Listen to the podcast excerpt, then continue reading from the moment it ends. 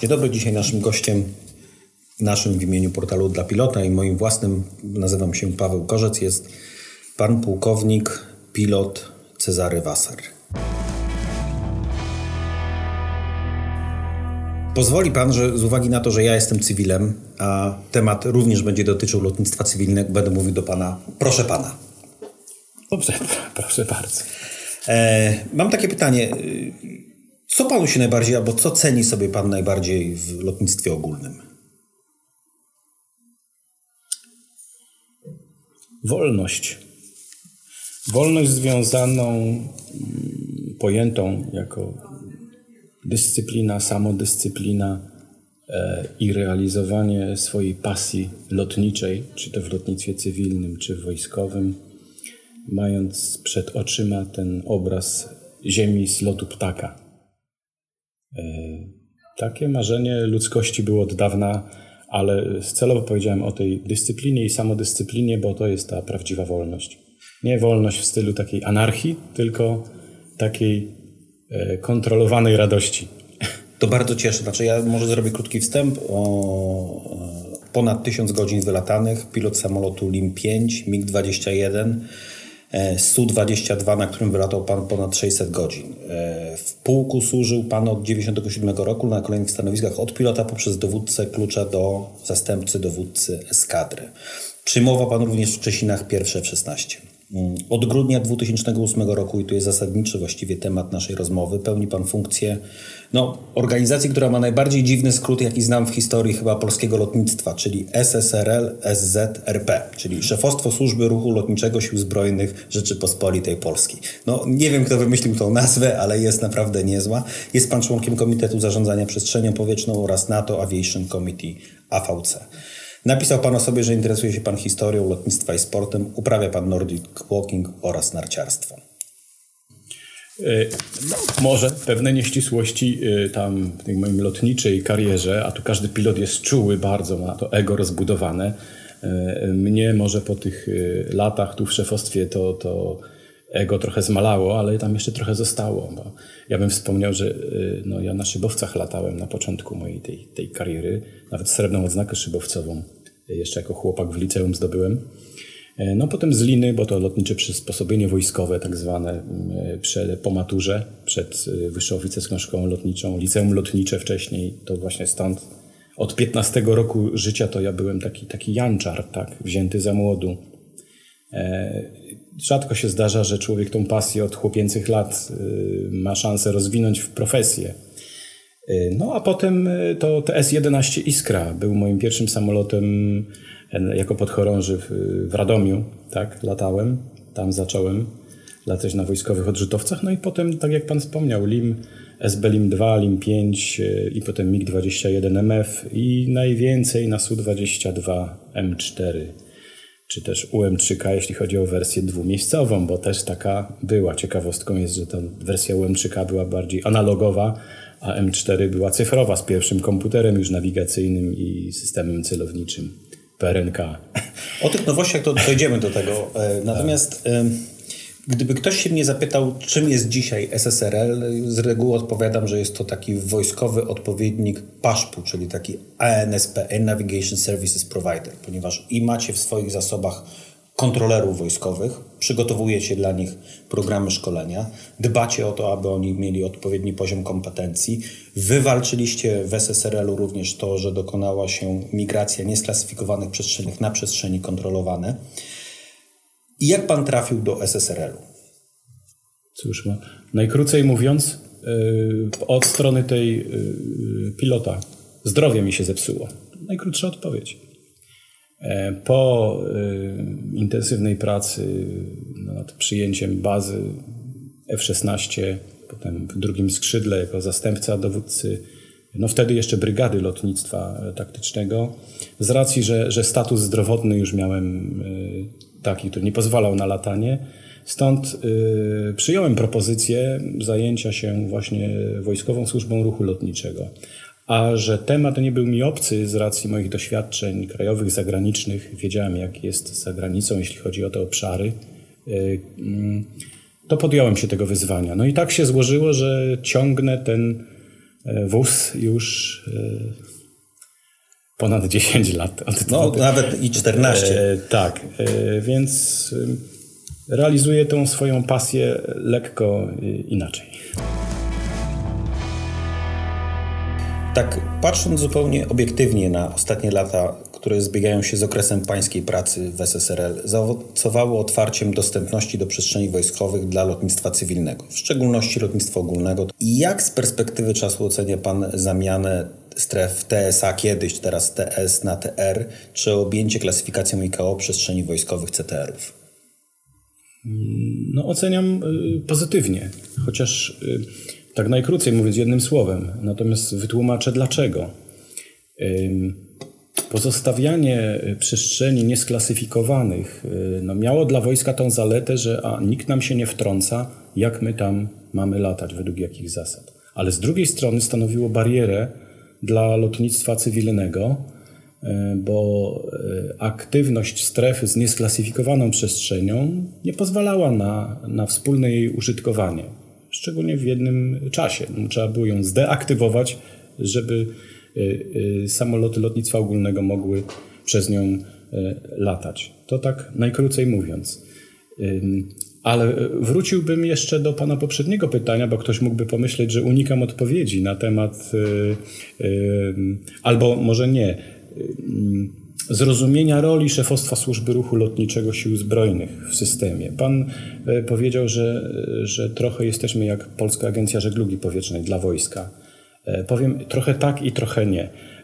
My mamy taką specyfikę, że stanowimy coś w rodzaju Urzędu Lotnictwa Cywilnego, jeśli chodzi o służby żeglugi powietrznej, służby ruchu lotniczego w węższym wymiarze i trochę jak Polska Agencja Żeglugi Powietrznej, chociażby jeśli chodzi o projektowanie, y, publikowanie procedur podejścia do lądowania i odlotu dla lotnisk wojskowych.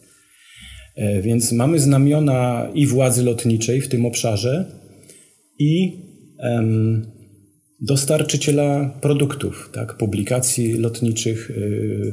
Yy, do publikacji dojdziemy jeszcze tak. za chwilkę, tak. Ale wróćmy w takim razie do tej właśnie, co nam dało tak naprawdę sklasyfikowanie przestrzeni kontrolowanych. Dało nam przede wszystkim to, że my jako piloci możemy również ćwiczyć podejścia na przykład instrumentalne do lotnisk wojskowych. I to jest bardzo fajne. Natomiast ciągle pozostaje ten problem tego, że o ile możemy przylecieć, zrobić low passa, dalej mamy problem z tym, żeby wylądować na lotnisku.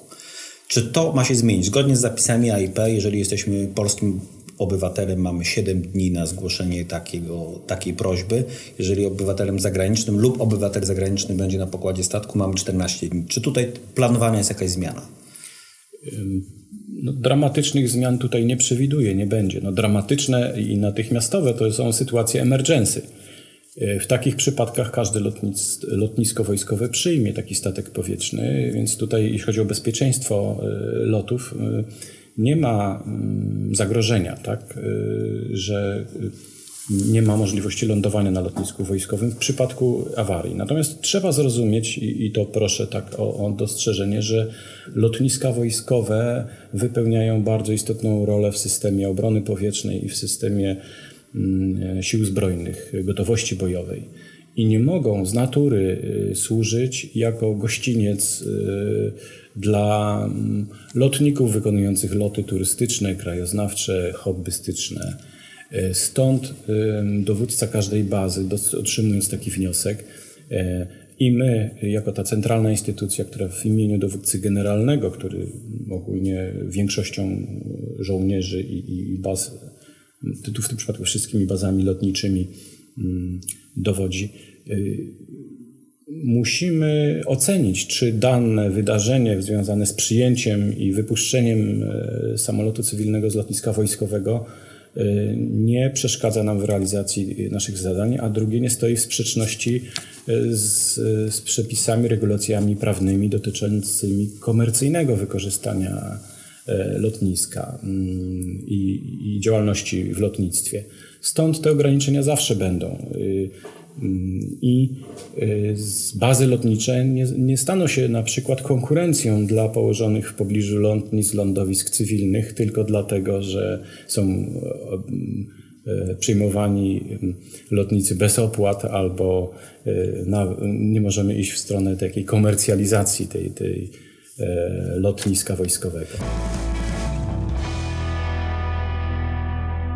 Zamiana stref TS na TR zliberalizowała dostęp do przestrzeni. To znaczy mamy prawo negocjowania już wlot albo przelot, jeżeli taka strefa jest zajęta przez wojsko. Jednak jakby nie mówić, patrzymy na mapę lotniczą, stref wojskowych w Polsce jest dość sporo, dużo więcej niż w innych krajach Europy Zachodniej. Rozumiem to tak, że poniekąd jesteśmy takim poligonem Europy. Znaczy ja to jako pilot General Aviation tak, tak to widzę. Moje pytanie teraz do Pana jest następujące. Co jeszcze można zrobić, aby polska przestrzeń łączyła lotnictwo, każde lotnictwo, a nie dzieliła jej?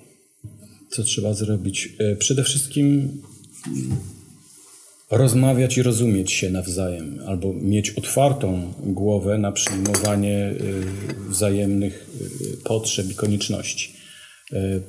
Pan wspomniał, że Polska jest takim, można odnieść wrażenie poligonem. Ja bym to odwrócił inaczej. Polska jest y, na wschodniej flance NATO. Y, nasza przestrzeń powietrzna graniczy z, już z, z krajami spoza sojuszu. E, Polska jest e, krajem średniej wielkości, ale 16 lotnisk wojskowych stawia nas e, w rzędzie tych najważniejszych graczy w Sojuszu Europejskim na poziomie tak jak Niemcy, Francja, Wielka Brytania, Hiszpania, Włochy.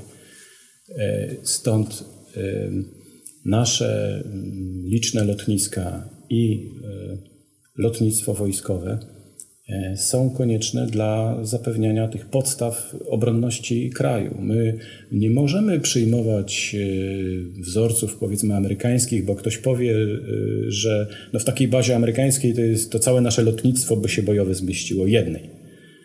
Nie wkłada się wszystkich jajek do jednego koszyka, powiem tak, w przenośnie. Stąd my to lotnictwo mamy ze względu też na zaszłości historyczne Mm, e, rozproszone, co ma swoje zalety. E, w przyszłości oczywiście to się będzie zmieniać. E, są plany, o których wszyscy wiedzą, jakie samoloty piątej generacji przyjdą do nas w kolejnych latach. Te starsze będą wycofywane, a w ślad za tym my, jako szefostwo służby ruchu lotniczego, musimy patrzeć w przestrzeń i widzieć, jakie zmiany następują.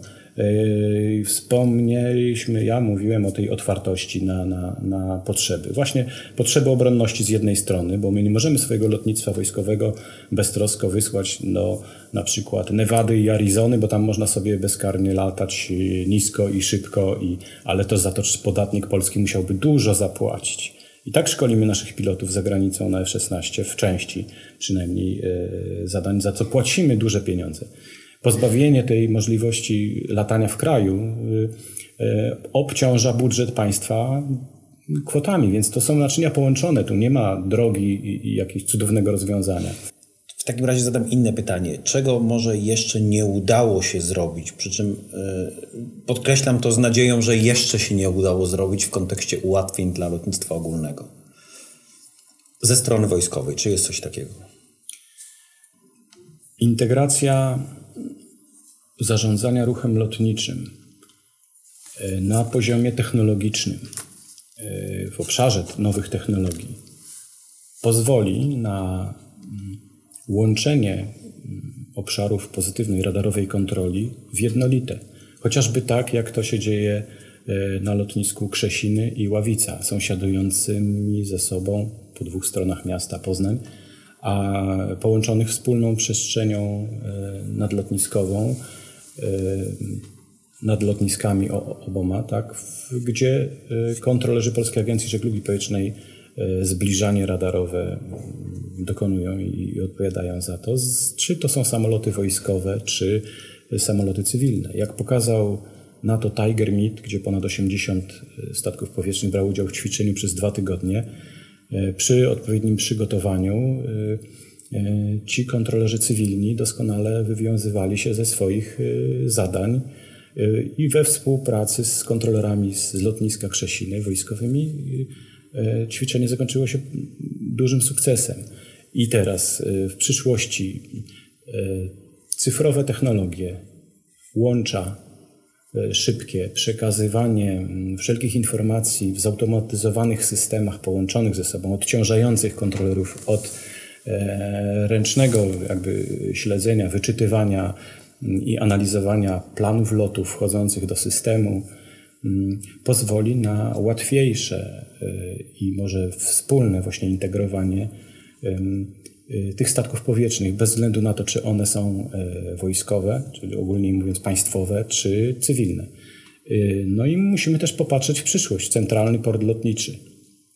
To zmieni, przestawi pionki na szachownicy. Tutaj zmieni się cała przestrzeń powietrzna.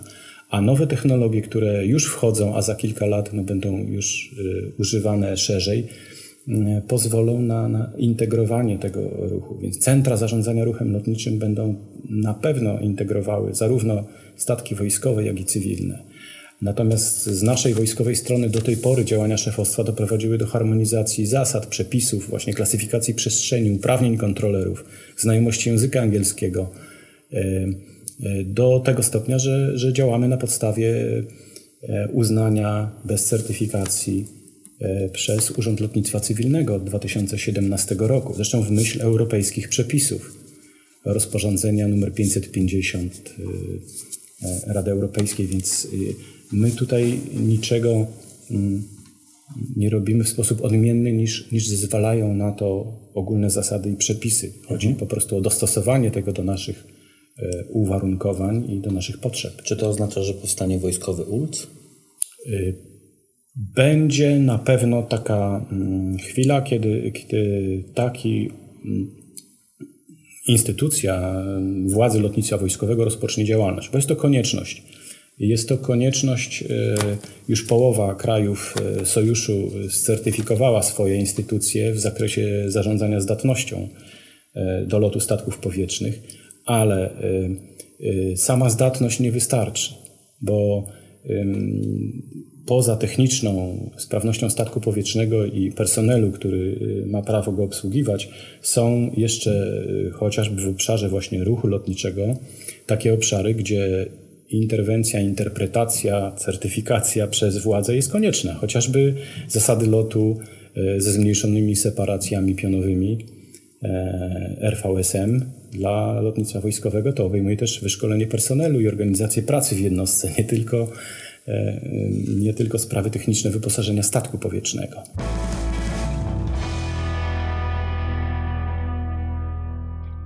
Jasne, ale chciałbym teraz wrócić jednak troszeczkę bliżej ziemi. Tak? Latając po Polsce spotykamy dość różne podejście do lotnictwa ogólnego ze strony wojska, co sugeruje pewną autonomię jednostek wojskowych. Z czego wynika fakt, że z niektórymi lotniskami da się dogadać, a z innymi jest trudniej? No, po części to jest specyfika każdej z baz lotniczych. Innego rodzaju zadania stoją przed lotnictwem wykorzystującym śmigłowce, a te, które wykonują loty na śmigłowcach, to e, inne zadania są w marynarce wojennej, inne wojsk lądowych współpracujących z, tymi jednostkami śmigłowcowymi a inne w lotnictwie transportowym, a jeszcze inne w lotnictwie bojowym, szybkim, takim jak F-16, MiG-29, Su-22, których e, mamy jeszcze mm, kilka baz e, w kraju czynnych. Stąd e, ta specyfika może mm, no, mm, być zauważana tak, i, i jest usprawiedliwiona. Natomiast y, my jako szefostwo stoimy na straży takiej unifikacji zasad, jeśli chodzi o zarządzanie ruchem lotniczym. I tutaj, jeżeli odbieramy sygnały o, o jakichś nieprawidłowościach, to reagujemy i e, staramy się wyciągać wnioski też e, e, z tych zdarzeń, sytuacji, mm, opinii, które do nas trafiają mm, i no, godzić, godzić interesy tego lotnictwa wojskowego i jego odbioru, jego e, e, odbioru aktywności tegoż lotnictwa przez, przez społeczeństwo, bo nie możemy się po prostu zamykać tylko we własnym gronie i tą przestrzeń powietrzną musimy traktować jako to dobre wspólne, narodowe. Bardzo dziękuję za tę rekomendację. Każdy, kto uważnie słuchał, na pewno yy, zrozumiał, co należy zrobić w takiej sytuacji, kiedy nie idzie się dogadać.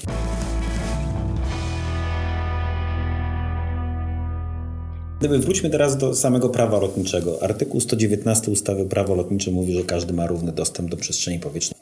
Pewnym obszarem tarcia w coraz lepszym zrozumieniu wzajemnych potrzeb operacyjnych są struktury elastyczne FUA, a szczególnie te w dolnej przestrzeni. Czy widzi Pan możliwość polepszenia efektywności, podkreślam, efektywności ich wykorzystania, alternatywne zastosowanie rozwiązań umożliwiających szybsze y, zwalnianie tak naprawdę albo efektywniejsze rezerwowanie? Chodzi nam tutaj, no, mamy dwa mechanizmy, tak? Mamy mechanizm planowania AUP, który jest na jutro i mamy mechanizm zwalniania tych przestrzeń UUP, Mm, który no, w wielu przypadkach działa fajnie, tak? Znaczy, fajnie jest y, zobaczyć, że zwalniane są te struktury. Często z reguły one są zwalniane na skutek tego, że albo prognoza pogody była niewłaściwa, albo, mm, albo po prostu tego lotu się nie da wykonać. Czy widzi Pan tutaj jakieś możliwości efektywniejszego wykorzystania tego, tego, tego FUA, czyli Flexible Use of Airspace? Oczywiście rezerwy zawsze są. E, ale znowu istotą rzeczy jest zrozumienie specyfiki y, działalności y, lotnictwa wojskowego.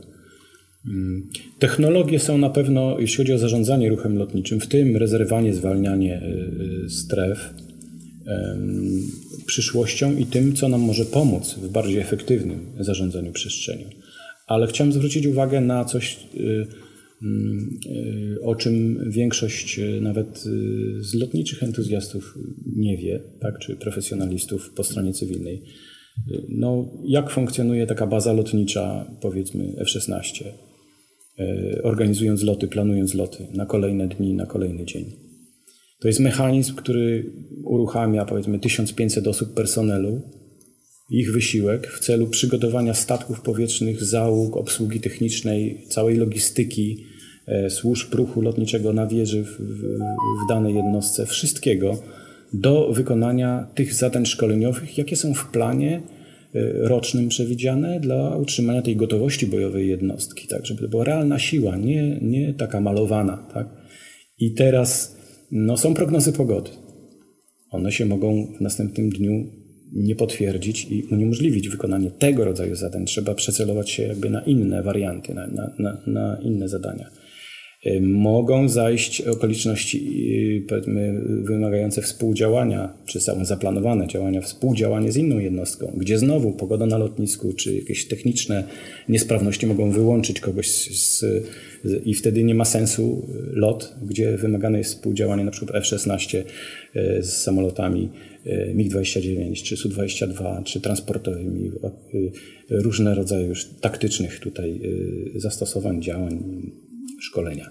Więc i teraz taki mechanizm e, na raz nakręcony e, nie da się z godziny na godzinę przestawić, że a my teraz, skoro nie zaplanowaliśmy lotów nad Warmią i Mazurami, to my sobie teraz w Sudety polecimy. Nie, nie jest to e, możliwe, tak, działając w warunkach pokojowych i próbując prowadzić racjonalne, optymalne, ekonomiczne szkolenie lotnicze. Stąd rezerwuje się te przestrzenie powietrzne po to, żeby mieć jak największą pewność realizacji programu szkolenia i wariantowość. I jeżeli tu pogoda nie pozwoli, to zrobimy to w innym obszarze. Wtedy zwalniane są te, które były uprzednio zamawiane. I to trzeba też y, zrozumieć, że e, to jest oszczędzanie pieniędzy podatnika na tym, że e, to lotnictwo efektywnie wykorzystuje te wielkie pieniądze, które przecież na to z punktu widzenia każdego e, obywatela idą. Tak?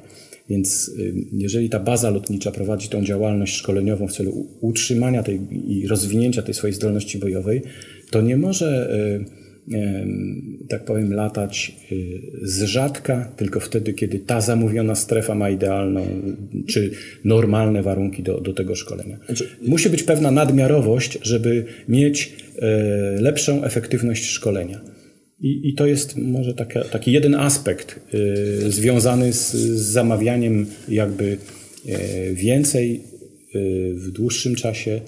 Mm, natomiast zwalnianie, doszliśmy już naprawdę do błyskawicznych decyzji o zwalnianiu przestrzeni powietrznej, jeżeli to jest nieuzasadnione. Ale też trzeba rozumieć, że no nie tylko na przykład Krzesiny zamówiły daną strefę, bo właśnie Świdwin, Mińsk Mazowiecki czy inne lotnisko też tam E, w tym samym czasie miały planowane działania. Więc rezygnacja Krzesin nie oznacza zwalniania strefy, bo jeszcze samoloty z innych lotnisk mogą tam polecieć i wykonać swoje zadania.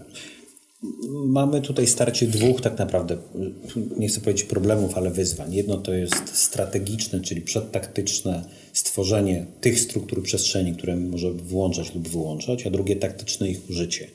Dlatego taka moja prośba, że w sytuacji, kiedy będą powstawały nowe albo modyfikowane obecne struktury, brać pod uwagę również potrzeby lotnictwa ogólnego. I to jest taka moja prośba, aczkolwiek bardzo do mnie przemówiło to, co Pan powiedział, że te 1500 osób jest zaangażowane mm, w te ćwiczenia i jest to faktycznie no, gigantyczny proces. Dobra, zakończmy ten temat, idźmy dalej. Co z lataniem z prędkościami powyżej 250 węzłów w przestrzeni klasy G? Czy doprawdy wojsko tego potrzebuje? Mm, tak, aczkolwiek nigdy nie nadużywamy tego, tej mhm. możliwości. I ta możliwość e, nie jest polskim wymysłem. E, to jest zawarte w przepisach e, europejskich i przez specjalistów wojskowych z wielu krajów dawno usankcjonowane. I proszę spojrzeć w informatorach dotyczących danych krajów, tak, informacji lotniczych, gdzie są te przepisy wyspecyfikowane. One wynikają z tego, że mm, e, samoloty naddźwiękowe mają określone charakterystyki aerodynamiczne i wcale latanie wolniej nie jest bezpieczniejsze dla takich statków powietrznych. To ja wiem, tylko proszę, jak gdyby mamy świętą tabelę e, klasyfikacji przestrzeni ICAO, gdzie mamy na stałe w każdym kraju zrzeszonym w ICAO wpisane, że w przestrzeni klasy G maksymalną prędkością jest 250 węzłów. Z drugiej strony, gdyby spojrzeć na mapę, mamy MRT, które są wydzielonymi strukturami przestrzeni powietrznej, które są nisko, i TSA, gdzie możemy latać wysoko.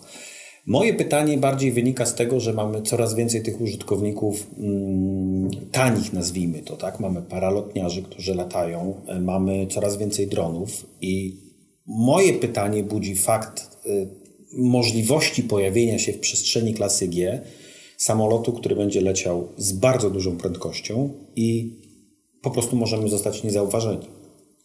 I, I, naszym problemem jest to, że kiedyś pamiętam była taka konferencja, że wojsko tłumaczyło, że, mamy, że, że macie cyfrowe systemy, żeby zobaczyć właściwie na, nawet najmniejszy obiekt. No tak, tylko co jak się coś stanie generalnie. Więc stąd wynika to pytanie. Umieszczenie tychże rozwiązań, zapisów y, w naszych regulacjach wcale nie, nie było tylko naszym życzeniem i nie obyło się bez analiz bezpieczeństwa i e, środków mitygujących te zagrożenia, o których Pan wspomniał. E, lotnictwo wojskowe, doskonale lotnicy zdawali sobie sprawę, jakie zagrożenie e, może zawierać lot samolotu w przestrzeni klasy G, nie, nie wydzielonej z, z, na, w danym momencie, z, mm, z dużą prędkością na małej wysokości. Stąd, jak powiedziałem, nie nadużywamy tego prawa. Jest to wykorzystywane w, w sytuacjach, kiedy na przykład tranzyt z jakiejś przestrzeni em, typu TSA, TRA, z nadpoligonu lotniczego do lotniska na wysokościach poniżej 3000 metrów, niekoniecznie na 150 metrach, jest wtedy możliwy bez specjalnego zamawiania, e, co jest z korzyścią dla lotnictwa ogólnego. E, zamawiania korytarza i wydzielania tejże przestrzeni. Ona wtedy nie jest zamknięta dla innych. Natomiast mamy precyzyjnie określone, jakie trzeba analizy dokonać, e, zanim zdecyduje się e, na, na wykorzystanie tej furtki, czyli lotu z prędkością powyżej 250 wezów, czy 463 km na godzinę w przestrzeni klasy G. Powiedzmy ze względu na właśnie zachmurzenie, widzialność, spodziewany ruch, Mm, aktywność, czy aeroklubową, czy zawodów różnego rodzaju, czy znane nam miejsca, gdzie no, entuzjaści lotnictwa wykonują loty na paramotolotniach, czy, czy, in, czy też są no, wykorzystywane bezpilotowe aparaty, tak potocznie mówiąc drony gdzieś w pobliżu jakichś ośrodków. No, te zagrożenia od, od razu są brane pod uwagę przy ewentualnym planowaniu, że okay, to ten odcinek wykonamy według tego zezwolenia. Tak? E, była, były sytuacje, które nam jednoznacznie pokazywały, że ta furtka jest, jest potrzebna i żeby za każdym razem, kiedy zaistnieje taka konieczność, nie, nie trzeba było powoływać potem komisji do badania incydentu lotniczego polegającego na tym, że statek powietrzny Su-22 w drodze do Powidza na przykład e, przeleciał przez fragment przestrzeni po, poniżej 3000 metrów, no, wykonując podejście do lądowania, bo nie było innego, e, innej możliwości w danym momencie. To czasem otwiera oczy takie konkretne zdarzenia na, na to, że tu nie było zagrożenia, natomiast ułatwienie ogromne dla e, lotnictwa. Natomiast, żeby też było dobre zrozumienie, My nie wykorzystujemy przestrzeni klasy G, lecąc na 150 metrach kluczem samolotu, wykonując intensywne manewry i ćwicząc jakieś, jakieś e, bojowe scenariusze. Absolutnie tego nie robimy. Jeżeli lotnictwo wojskowe wykorzystuje tą zgodę, to tylko na, na tranzyt, na bezpieczny przelot, na przykład do miejsca pokazu lotniczego czy, czy jakiegoś pikniku, gdzie um, wtedy nie, nie zamawiamy. Y, specjalnego korytarza wyłączonego z całego ruchu, tylko wykonujemy to z dużą ostrożnością po analizie wszystkich czynników, przy odpowiedniej widzialności. E, I, i stąd to ryzyko staramy się zmniejszyć do minimum. Rozumiem. Natomiast y, ja bym jeszcze odwracając sytuację, mhm. ja bym powiedział, a samolot lecący 460 km na godzinę w przestrzeni klasy G to jest w pełni bezpieczny, y, y, lecąc według przepisów VFR, VMC, ja bym odpowiedział, że niewiele takich jest, które potrafią się rozpędzić do takiej prędkości, do takiej wysokości. Więc no... Y, nawet lecąc 300-250 y, km na godzinę, jednak uwaga pilota musi być cały czas w locie wytężona i te, te zjawiska możliwości napotkania innego ruchu no, budzą te same zagrożenia. Oczywiście ono rośnie, gdy leci się szybciej samolotem o innych właściwościach manewrowych, y, to na pewno też y, jest właśnie czynnik i stąd te przepisy, stąd te przepisy, ale od każdych, y, od każdych w zasadzie wszystkiego nie jesteśmy w stanie swojej ludzkiej działalności opisać i przewidzieć. Stąd życie pokazuje nam, że muszą być różne furtki i alternatywy dla, dla wykonywania czegoś, co jest naszym obowiązkiem albo wyższym dobrem. Rozumiem. Zejdźmy teraz do infrastruktury, do lotnisk. Wyobraźmy sobie, że jestem właścicielem lądowiska, wokół której bez konsultacji pojawia się strefa TR, stworzona notamem na czas krótszy niż 3 miesiące. Niestety po trzech miesiącach pojawia się kolejna w tym samym miejscu. Wiadomo, że chodzi o ominięcie zasady konsultacji społecznych i stworzenie przestrzeni z pominięciem m.in. rozporządzenia ministra infrastruktury z dnia 5 marca 2019 roku w sprawie zakazów lub ograniczeń lotów na czas dłuższy niż 3 miesiące. Co robić w takich sytuacjach? Znaczy jest to przykład życia, bo tam zgłosiło się do nas kilka, do portalu kilka osób, które zostały zaskoczone takimi strefami i jaka jest najlepsza ścieżka, mm, powiem tak, dogadania się, tak? bo tu nikt nie chce z nikim walczyć, przynajmniej nikt, że cywil nie chce walczyć z wojskiem, bo to chyba będzie skazany na niepowodzenie. Natomiast co zrobić w takiej sytuacji? Co by Pan polecił? Nie wiem, czy teza postawiona tutaj w tym pytaniu jest y, prawdziwa. Mhm. Tak? Y, to po pierwsze, bo założenie z góry, że ktoś kombinuje i chce ominąć przepisy, to wydaje mi się nie jest słuszne. Ja podam przykład. Lotnisko, lądowisko Radzieje na wschód od Warszawy. Takie strefy powstały. Są przedłużane regularnie. Stąd to pytanie tak naprawdę.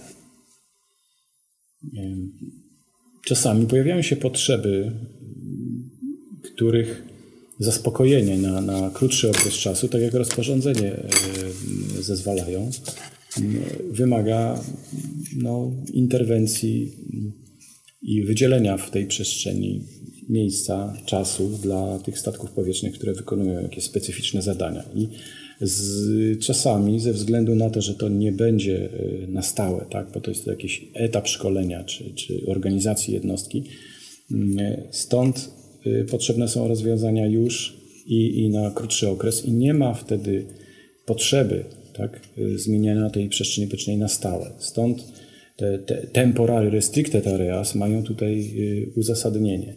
Natomiast chciałem też zwrócić uwagę, że w przepisach jest też, też furtka dla właśnie sił zbrojnych, nie tylko może Straży Granicznej, lotnictwa policji czy, czy, czy mm, innych służb państwowych. Furtka na ustanowienie notamem, czy to w formie ostrzeżenia nawigacyjnego, czy wydzielenia strefy ze względu na sytuację kryzysową przy granicy czy w jakimś obszarze kraju. Więc y, to nie jest tak, że, że y, konsultacje społeczne tutaj w takich przypadkach jest oczywiste, że nie wchodzą e, w grę. Natomiast na dłuższych okresach, przy tworzeniu nowego rodzaju e, profilu jednostek, to oczywiście, jeżeli będą potrzeby wyznaczenia takich e, stref dla funkcjonowania tej jednostki, one będą objęte konsultacjami.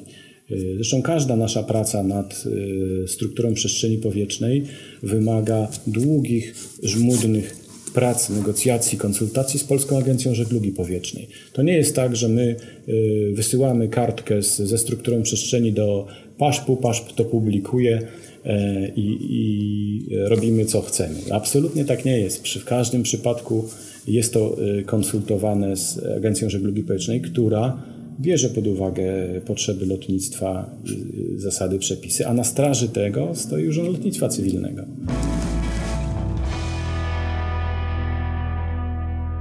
Wojsko dysponuje własną służbą meteorologiczną. Jakie są szanse, aby na stałe informacje METER i TAW były dostępne łącznie z depeszami z lotnisk cywilnych w tej samej sieci?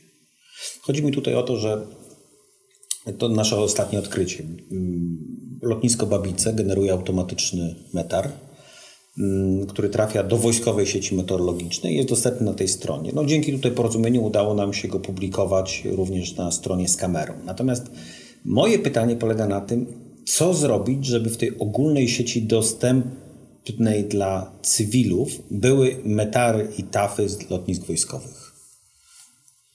No, pytanie y, nie jest może do mnie, bo y, należałoby naszą y, bratnią instytucję przepytać, to znaczy Szefostwo Służby Hydrometeorologicznej Sił Zbrojnych mhm. RP, które zlokalizowane w Warszawie. Nie chciałbym w ich imieniu mm, spekulować, jak, jak to mogłoby być dostępne.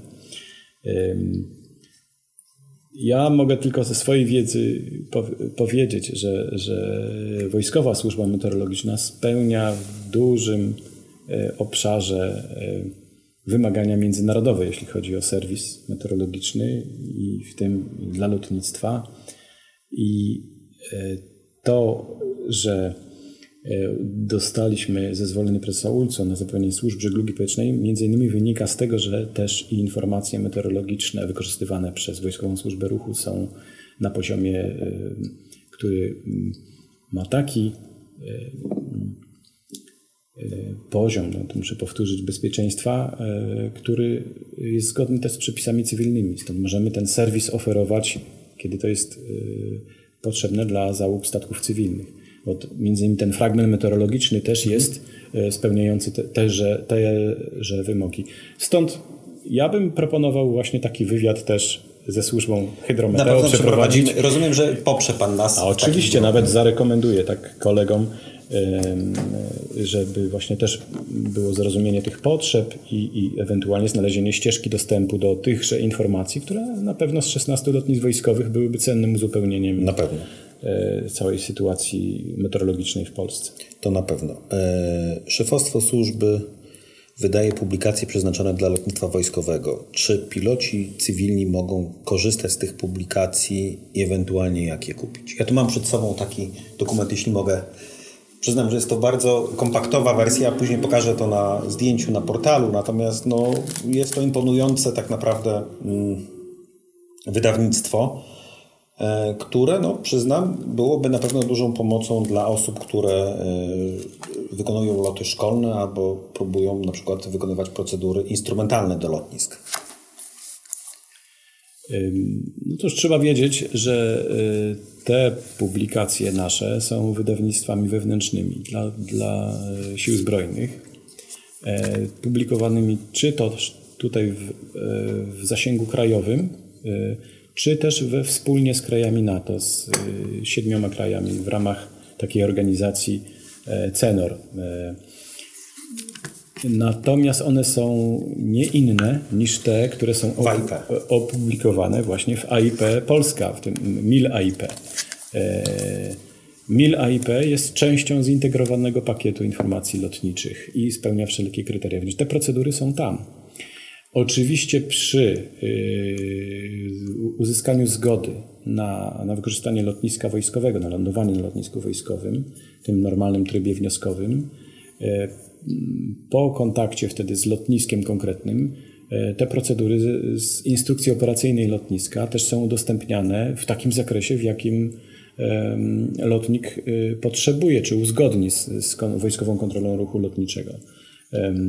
Bo każde lotnisko ma też oczywiście w, swoim, w swojej konstytucji, czyli w instrukcji operacyjnej lotniska, e, te procedury. A zebrane są, tak jak mówię, w MIL AIP, Natomiast te publikacje, które gromadzą tylko i wyłącznie te procedury, no to są dla naszego e, użytku. Taka ciekawostka, że mamy je jeszcze wykonane zarówno w systemie metrycznym, jak i w systemie anglosaskim, czyli mile, stopy.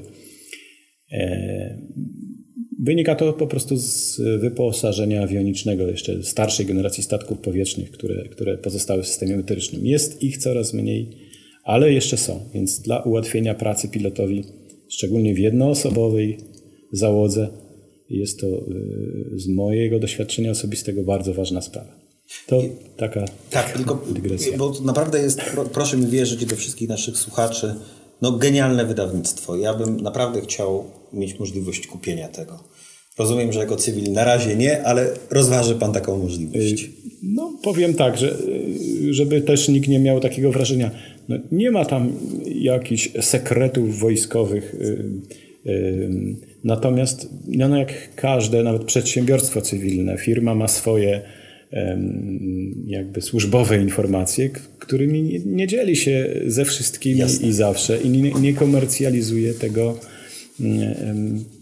y, tej swojej wiedzy. My jesteśmy lotnictwem tu wojskowym, sił zbrojnych i stąd mamy te specyficzne Y, publikacje. Zresztą kiedyś ich nie było. Y, kiedyś one nie, w ogóle nie istniały w takiej formie y, wziętej jakby na wzór krajów sojuszu i krajów zachodnich. No ale przyjęły się i, i funkcjonują w naszych siłach zbrojnych. Jasne. Jakie było Pana dotychczasowe największe zawodowe wyzwanie, z którym się Pan zmierzył? To ciężko jednym zdaniem odpowiedzieć. Ale powiem tak, że największym wyzwaniem nie było, a jest ciągle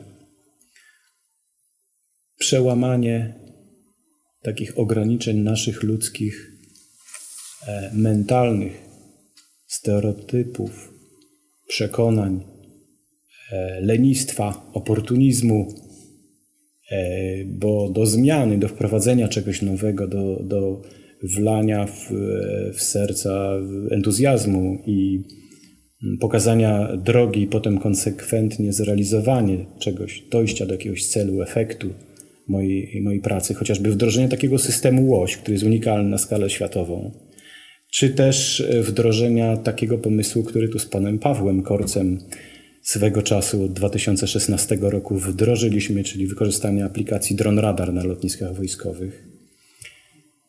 To jest wyzwanie, bo u ludzi pojawia się naturalny opór przed przyjęciem nowego. Przecież było tak dobrze do tej pory, wygodnie. Po co to zmieniać? Tak?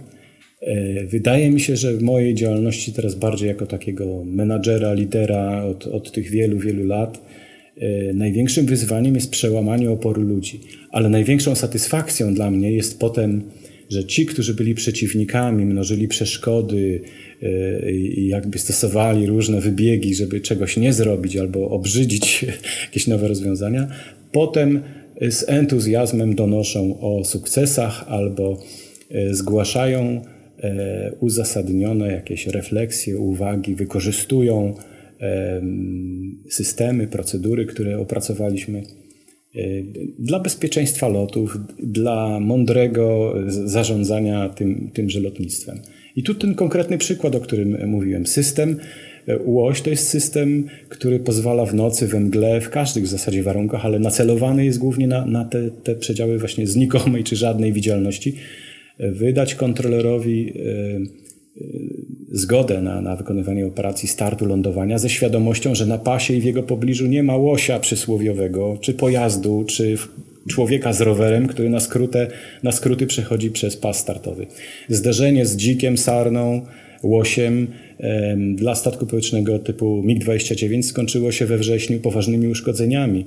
E, I, i, i od 2015 roku mm, e, wzię, powzięliśmy no, tą rękawicę, tak? I po kilku latach wdrożyliśmy system.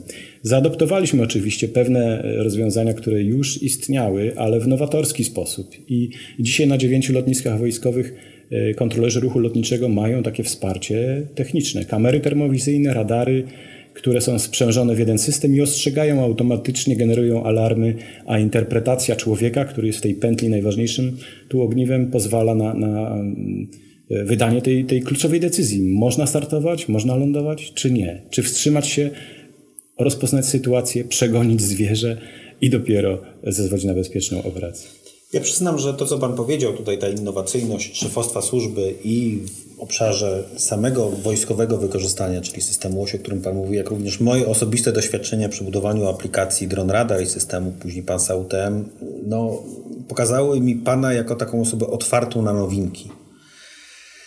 Nie boi się Pan wyzwań i, i, i, to, i to sobie osobiście cenię e, w Pana działalności. Ostatnie moje pytanie. Czego życzyłby Pan sobie i pilotom na kolejne 20 lat?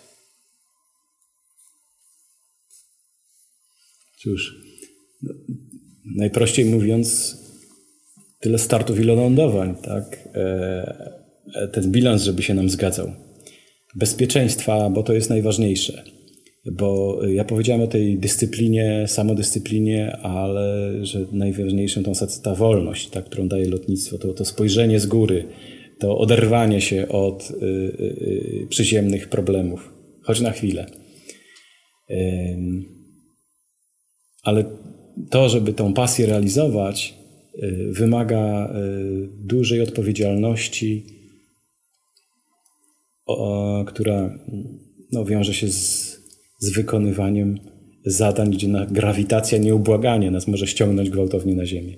Natomiast te najtragiczniejsze zdarzenia wywierają takie silne piętno i takie skutki, e, że bagatelizowanie tego no, pokazała historia Ikara. Tak? Natomiast bagatelizowanie tego